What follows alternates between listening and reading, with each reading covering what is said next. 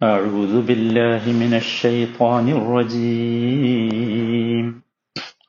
كتب عليكم إذا حضر أحدكم الموت إن ترك خيرا الوصية للوالدين والأقربين للوالدين والأقربين بالمعروف حقا على المتقين നൂറ്റി എൺപതാമത്തെ വചനം രണ്ടാമത്തെ ദിനമാണ് കുത്തിബ അലൈക്കും. നിങ്ങൾക്ക് നിർബന്ധമാക്കപ്പെട്ടിരിക്കുന്നു ഇതാ ഹദറ അഹദക്കുമുൽ മൗത്ത്. നിങ്ങളിൽ ആർക്കെങ്കിലും മരണം ആസന്നമാവുമ്പോൾ എൻ തറക ഖൈറൻ. അയാൾ ധാരാളം ധനം ഉപേക്ഷിച്ചു പോകുന്നുവെങ്കിൽ വിട്ടേച്ചു പോകുന്നുവെങ്കിൽ അൽ വസയ്യു വസയ്യത്ത് ചെയ്യൽ. നെൽവാലിരയിനെ മാതാപിതാക്കൾക്കും വൽ അക്രബീന അടുത്ത ബന്ധുക്കൾക്കും ബിൽ മഅറൂഫ്. ന്യായപ്രകാരം. ഹഖൻ അലൽ മുത്തഖീൻ. മുത്തഖീങ്ങൾക്ക് സൂക്ഷ്മത പുലർത്തുന്നവർക്ക് അത് കടമയത്രേ. രണ്ടാമത്തെ ദിവസമാണ് ഇതിന്റെ ആദ്യ ഭാഗം നമ്മൾ വിശദീകരിച്ചു. കുത്തിബ അലൈക്കും. ഇതാ ഹദറ അഹദക്കുമുൽ മൗത്ത്. ഇതാ ഹദറ അഹദക്കുമുൽ മൗത്ത്. നിങ്ങളിൽ ആർക്കെങ്കിലും മരണം ആസന്നമാകുമ്പോൾ. എന്താണ് അള്ളാഹു താല നിർബന്ധമാക്കുന്നത് മരണം ആസന്നമാകുമ്പോൾ? എൻ തറക ഹൈറൻ അവൻ ഹൈറിനെ വിട്ടേച്ചു പോകുന്നുവെങ്കിൽ ഹൈറിനെ വിട്ടേച്ചു പോകും ഹൈർ എന്നത് ധനത്തിന്റെ ഒരു വാക്കാണ്. ഒരുപാട് സ്ഥലങ്ങളിൽ ഖുർആൻ ഹൈർ എന്ന് ധനം എന്ന അർത്ഥത്തിൽ ഉപയോഗിച്ചിട്ടുണ്ട്. വിശുദ്ധ ഖുർആനിൽ അത് കാണാം. കാരണം ധനം ഒരു ഹൈറാണല്ലോ മനസ്സിലായില്ലേ? അപ്പോ അങ്ങനെ ഹൈർ അപ്പൊ ഹൈർ എന്ന് പറഞ്ഞാൽ അത്യാവശ്യമുള്ള സമ്പത്തല്ല.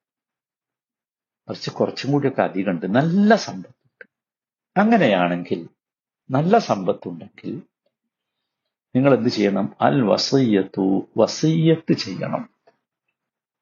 വസയ്യത്ത് ചെയ്യണം. എന്താണ് വസയ്യത്ത് പറഞ്ഞാൽ? സാധാരണ നമ്മൾ കേൾക്കുന്ന ഒരു പദമാണ് അത്. എന്ന് വെച്ചാൽ ഉപദേശം എന്നാണ് അതിന്റെ വാക്കർത്ഥം. പക്ഷേ സാധാരണ ഉപദേശമല്ല. സമ്പത്തുമായി ബന്ധപ്പെട്ടാണ് ഇത് ധാരാളം കേൾക്കൽ ഇന്നാളുടെ വസീയത്തുണ്ട് എന്ന് പറയാറ് അഥവാ അത് ഒരല്പം ഗൗരവത്തിലുള്ള ഉപദേശ നിർദ്ദേശങ്ങൾ. അതാണ് ശരിക്കും വസീയത്ത് എന്ന് പറയുന്നത്. മനസ്സിലായില്ലേ? സാങ്കേതികമായി വസീയത്ത് എന്നതുകൊണ്ട് ഉദ്ദേശിക്കുന്നത് മരണമാസന്നമായവൻ തന്റെ അവശേഷിക്കുന്ന ധനം മരണമാസന്നമായ മാത്രമല്ല ആരോഗ്യമുള്ളപ്പോഴും വസീയത്ത് ചെയ്യാം. ആരായാലും ഒരാൾ തന്റെ ധനം എങ്ങനെ വിനിയോഗിക്കണമെന്ന് നിർദ്ദേശിക്കുന്നതാണ് സാങ്കേതികമായി വസീയത്ത് എന്ന് പറയുന്നത്. നമ്മളും ആ പദം തന്നെയാണ് ഉപയോഗിക്കാറുള്ളത്. അത് അറബി പദമാണെങ്കിൽ പോലും നമ്മളും അതാണ് ഉപയോഗിക്കാറ്. അപ്പൊ ഇവിടെ ആർക്കാണ് വസീയത്ത് ചെയ്യുന്നത്? ലിൽ വാലിദൈനി വൽ അഖറബി ഈ രണ്ട് പേർക്ക് രണ്ട് വിഭാഗത്തിന് രണ്ട് വിഭാഗത്തിനാണ്. അത് അതിന് മുമ്പ് ഒരു കാര്യം മനസ്സിലാക്കാനുള്ളത്. നോക്കൂ ഇവിടെ ഇതാ ഹദറ അഹദക്കും. ഇതാ എന്നത് ഷർത്താണ്. ഷർത്തിന്റെ അദാർത്ഥം. ആയാൽ എന്നർത്ഥം. മനസ്സിലായി ഇതാ ഹദറ അഹദക്കും മൗത്ത് നിങ്ങളിൽ ഒരാൾക്ക് മരണം ആസന്നമായാൽ അതാണ് ഷർത്തുന്നത് ഇൻ തറക്ക ഹൈറൻ ഇൻ തറക്ക ഹൈറൻ. ഇൻ എന്നതും അവിടെ ഷർത്തിന്റെ ആധാരത്താണ് ഇൻ തറക്ക ഹൈറൻ. അവൻ ഹൈറിനെ അഥവാ ധനത്തെ വിട്ടേച്ച് പോകുന്നുണ്ടെങ്കിൽ രണ്ട് ഷർത്തുകളുടെ അതാത്ത് ഒന്നാമത്തേത് ഇതാ രണ്ടാമത്തേത് ഇൻ. രണ്ടും തമ്മിൽ ചെറിയ വ്യത്യാസമുണ്ട്. അത് ഇവിടെ തന്നെ മനസ്സിലാവും. ഇതാ എന്ന അദാത്ത് എന്ന അദാത്ത് ഉപയോഗിക്കുന്നത് ഒരു മുത്തഹക്കാല ഉറപ്പുള്ള ഒരു കാര്യത്തിനാണ്. ഇതാ ഹദറ അഹദക്കുമുൽ നോക്കൂ മരണം നമുക്കറിയാം എന്താണ്? അത് ഉറപ്പുള്ള കാര്യമാണ്. എല്ലാവരും മരിക്കും. ഒരു ഉറപ്പുള്ള കാര്യത്തെക്കുറിച്ച് പറയുമ്പോൾ ഷർത്താക്കി പറയുമ്പോൾ ഇതാ പറഞ്ഞു. ഇനി ഇൻ ആണെങ്കിലോ അത് ഉറപ്പില്ലാത്ത കാര്യമാണ്. സംശയത്തിന് സാധ്യതയുണ്ട്. എന്താ? എന്ന് പറഞ്ഞിട്ട് പറഞ്ഞ വിഷയം എന്താ നോക്കൂ? ഇൻ തറക്ക ഹൈറൻ അവൻ ധാരാളമായി സമ്പത്ത് വിട്ടേച്ചു പോകുന്നുവെങ്കിൽ അതെല്ലാവർക്കും ഉണ്ടായിക്കൊള്ളുന്നില്ല അതാണ്. മനസ്സിലായില്ലേ വ്യത്യാസം? ഇതാ ഹദറ അഹദക്കുമുൽ മൗത്തു ഇൻ തറക്ക ഹൈറൻ വല്ലാത്ത അത്ഭുതമാണ് ആ ആ ആ ഹർഫിന്റെ ഇതായും ഇന്നും ഉപയോഗിച്ച സ്ഥലം പോലും അത്ഭുതമാണ്. അറബി ഭാഷയെക്കുറിച്ച് ചിന്തിക്കുന്നവർക്ക് അത് മനസ്സിലാകും. ഉറപ്പായി കട്ടായമായുള്ള ഒരു കാര്യത്തെക്കുറിച്ചാണ് ഷർത്തായി പറയുന്നതെങ്കിൽ ഇതാ പറയും. സംശയമുള്ളതാണെങ്കിലോ ഇൻ പറയും. വസീയത്ത് എന്താ നമ്മൾ പറഞ്ഞു? ആർക്കാണ് ഇങ്ങനെ വസീയത്ത്? ലിൽ വാലിദൈൻ മാതാപിതാക്കൾക്ക്. പിന്നെയോ വൽ അക്രബിയിൽ ബന്ധുക്കൾക്കും. അതെങ്ങനെ വേണം വസീയത്ത്? ബിൽ മഅറൂഫ്. മഅറൂഫ് അനുസരിച്ച് വേണം. ന്യായമായി ചെയ്യണം. ന്യായമായി ചെയ്യണം. നീതിപൂർവം ചെയ്യണം. ഒരുപാട് ആശയങ്ങളുണ്ട് ഈ ഒരു ഒരു വചനത്തിൽ നമ്മളത് ശരിക്ക് ശ്രദ്ധിച്ച് മനസ്സിലാക്കണം. മരണം ആസന്നമാകുമ്പോൾ അല്ലെങ്കിൽ മരിച്ചു പോകുമ്പോൾ തങ്ങളുടെ ധനം മാതാപിതാക്കൾക്കും ബന്ധുക്കൾക്കും നീതിപൂർവം വസീയത്ത് ചെയ്യണം. അത് നിർബന്ധമാണ് എന്നാണ് ഇവിടെ കൽപ്പിക്കുന്നത്. നിർബന്ധമാണ്. മാതാപിതാക്കൾക്കും ബന്ധുക്കൾക്കും മാത്രമേ വസീയത്ത് ചെയ്യാവൂ എന്നതിനർത്ഥമല്ല. ഇല്ല. മറിച്ച് ന്യായമായി അവർക്കൊരു വിഹിതം നൽകേണ്ടതുണ്ട് എന്നതാണ്. കൂടുതൽ ധനം ഒരാൾക്കുണ്ടെങ്കിൽ മറ്റു കാര്യങ്ങൾക്കൊക്കെ മറ്റു തനിക്കിഷ്ടമുള്ള അള്ളാഹുവിൽ നിന്ന് പ്രതിഫലം ലഭിക്കുന്ന കാര്യങ്ങൾക്കൊക്കെ വസീയത്ത് ചെയ്യാം. മരണയില്ലേ? മനസ്സിലായില്ലേ? ഇസ്ലാമിന്റെ ആദ്യ കാലഘട്ടത്തിൽ സമ്പത്ത് വസീയത്ത് ചെയ്യുക എന്നത് ഒരു നിയമമായിരുന്നു. ഈ ആയത്തിന്റെ അടിസ്ഥാനത്തിൽ ഈ വചനത്തിന്റെ അടിസ്ഥാനത്തിൽ അത് വിശദമായ ദായക്രമം അനന്തരാവകാശ സ്വത്ത് എങ്ങനെ വിതരണം ചെയ്യണമെന്ന വിശദമായ നിയമം നടപ്പിലാക്കുന്നതിന് മുമ്പ് ഈ വസയ്യത്ത് യഥാർത്ഥത്തിൽ ബാധ്യതയായി പിന്നെ പിന്നീടാണ് സൂറത്തു നിസയിലെ പതിനൊന്ന് പന്ത്രണ്ട് വചനങ്ങൾ വന്നത്. യൂസിഖുമുല്ലാഹു എന്ന് പറഞ്ഞുകൊണ്ടുള്ള വചനങ്ങൾ. വളരെ കൃത്യമായി അവിടെ ആർക്ക് എങ്ങനെ സമ്പത്ത് നൽകണം അനന്തരാവകാശത്ത് എങ്ങനെ നൽകണം എന്ന് പറഞ്ഞു. മനസ്സിലായില്ലേ? അപ്പൊ അതിനു മുമ്പ് സാധാരണ സമൂഹത്തിന്റെ ഒരു ഏർപ്പാട് എന്തായിരുന്നു ചോദിച്ചാൽ താൻ മരിച്ചാൽ തന്റെ സമ്പത്ത് മക്കൾക്ക് മാത്രം കിട്ടുകയായിരുന്നു. അങ്ങനെ ഒരു സമ്പ്രദായം പോരാ. മാതാപിതാക്കളും തങ്ങളുടെ ബാക്കിയാണ്. അല്ലെങ്കിൽ അടുത്ത ബന്ധുക്കൾ ഉണ്ടെങ്കിൽ അവർക്കും അവകാശം ഉറപ്പുവരുത്തണം എന്ന്. ഈ സത്യത്തിൽ ഈ വസീയത്ത് എന്ന് പറഞ്ഞ സമ്പ്രദായം പണ്ടേ ഉണ്ട്. അത് ഇസ്ലാമിലല്ല എല്ലാ ആളുകൾക്കിടയിലും ഉണ്ട്. പക്ഷേ മാതാപിതാക്കൾക്കും മക്കൾക്കും വസീയത്ത് ഉണ്ടായിക്കൊള്ളണം എന്നില്ല. അങ്ങനെയാണല്ലോ. സ്വത്തുടമക്ക് മക്കളോടോ മാതാപിതാക്കളോടോ താല്പര്യമില്ലെങ്കിൽ മുഴുവൻ സ്വത്തും മറ്റാർക്കെങ്കിലും വസീയത്ത് ചെയ്യാം. അങ്ങനെ സംഭവിക്കാം.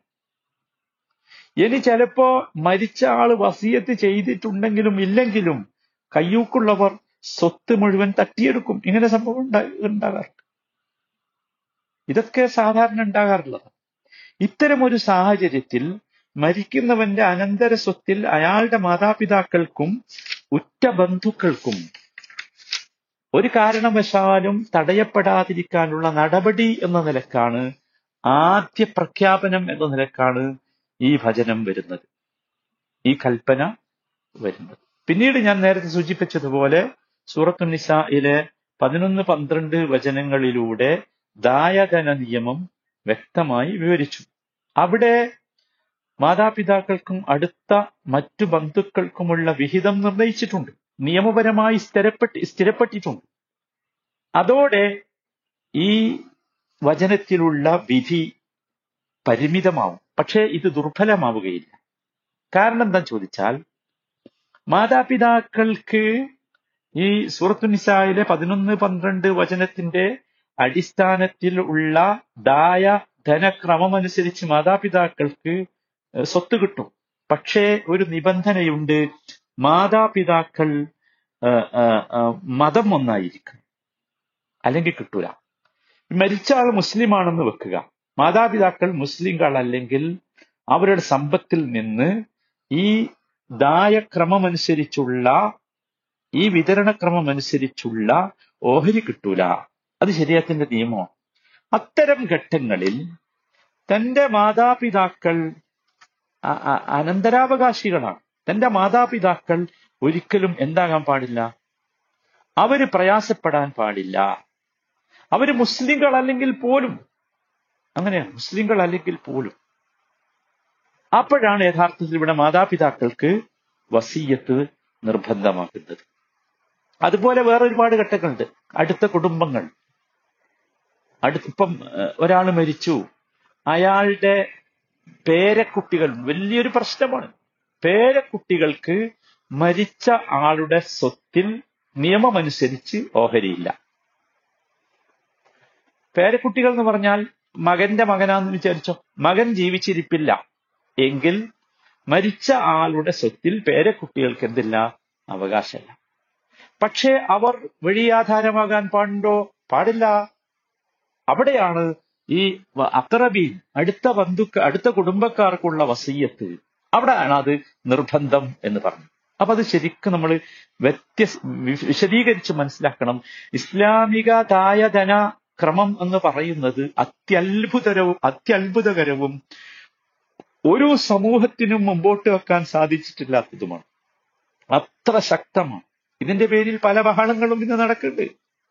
പല ബഹളങ്ങളും നടക്കുന്നുണ്ട്. പക്ഷെ അതൊന്നും കാര്യം യഥാവിധി ആലോചിക്കാതെ ചെയ്യുന്നത്. ഇപ്പൊ ഇവിടെ മാതാപിതാക്കളും ഭാര്യാഭർത്താക്കളും മക്കളുമെല്ലാം നിർണിത വിഹിതത്തിന്റെ അവകാശിയാകുമ്പോൾ അവർക്ക് വേണ്ടി വസീയത്ത് ചെയ്യാൻ പാടില്ല. അതിന്റെ മുമ്പാണ് വസീയത്ത്. നിർ നിർണിതമായ വിഹിതത്തിന്റെ അവകാശികളാണെങ്കിൽ അവർക്ക് എന്തില്ല വസീയത്തില്ല വസയ്യത്തലി വാരിഹിൻ എന്നാണ്. അത് പാടില്ല. വാരിസിന് അനന്തരാവകാശിക്ക് വസീയത്ത് ചെയ്യാൻ പാടില്ല. എന്നാൽ നിയമപരമായ അനന്തരാവകാശ വിഹിതത്തിന് അർഹതയില്ലാത്ത ബന്ധുക്കൾക്ക് വേണ്ടി എന്ത് ചെയ്യാം? വസീയത്ത് ചെയ്യാം. വസീയത്ത് ചെയ്യുന്നത് സുന്നത്താണ്. പ്രത്യേകിച്ചും ആ സാഹചര്യം പരിശോധിച്ച് വേണം അത് ചെയ്യാൻ. മാത്രമല്ല അത് യഥാർത്ഥത്തിൽ മുത്തക്കിങ്ങളുടെ ധാർമ്മിക ബാധ്യതയാണ്. അതാണ് ഹക്കനാലിൽ മുത്തഖീൻ എന്ന് പറഞ്ഞത് ഇസ്ലാം പേരക്കുട്ടികൾ അവഗണിച്ചു. ബഹളം ഉണ്ടാക്കുക അവരുടെ ഹക്കനാലിൽ മുത്തഖീൻ. ഇസ്ലാമിക ജീവിതം അനുസരിച്ച് സൂക്ഷ്മതയോടുകൂടി ജീവിക്കുന്നവന്റെ ബാധ്യതയാണ് അത് എന്നാണ് മനസ്സിലാക്കേണ്ടത്. മനസ്സിലായി മാത്രമല്ല നോക്കൂ വസീയത്തിനെ കുറിച്ച് നബി സല്ലല്ലാഹു അലൈഹി വസല്ലമയുടെ കൽപ്പന ഇവിടെ തന്നെ നിർബന്ധം എന്നല്ലേ പറഞ്ഞ്? നബിയുടെ കൽപ്പന കുറച്ച് ഗൗരവത്തോടു കൂടിയാണ് നബി പറഞ്ഞത്. ഗൗരവത്തോടു കൂടിയാണ്.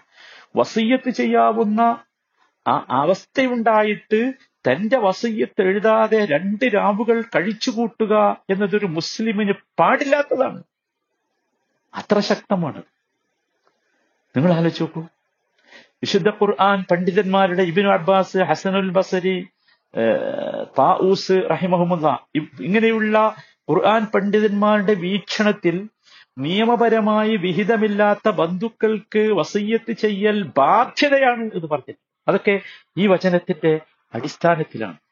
നമ്മൾ മനസ്സിലാക്കണം ഇസ്ലാമിക ദായ ധന നിയമക്രമം അത് കുറ്റമറ്റതാണ്. കുറ്റമറ്റതാണ്. അതിന്റെ പേരിലാണ് യഥാർത്ഥത്തിൽ ഈ വസീയത്ത് വന്നിട്ടുള്ളത്.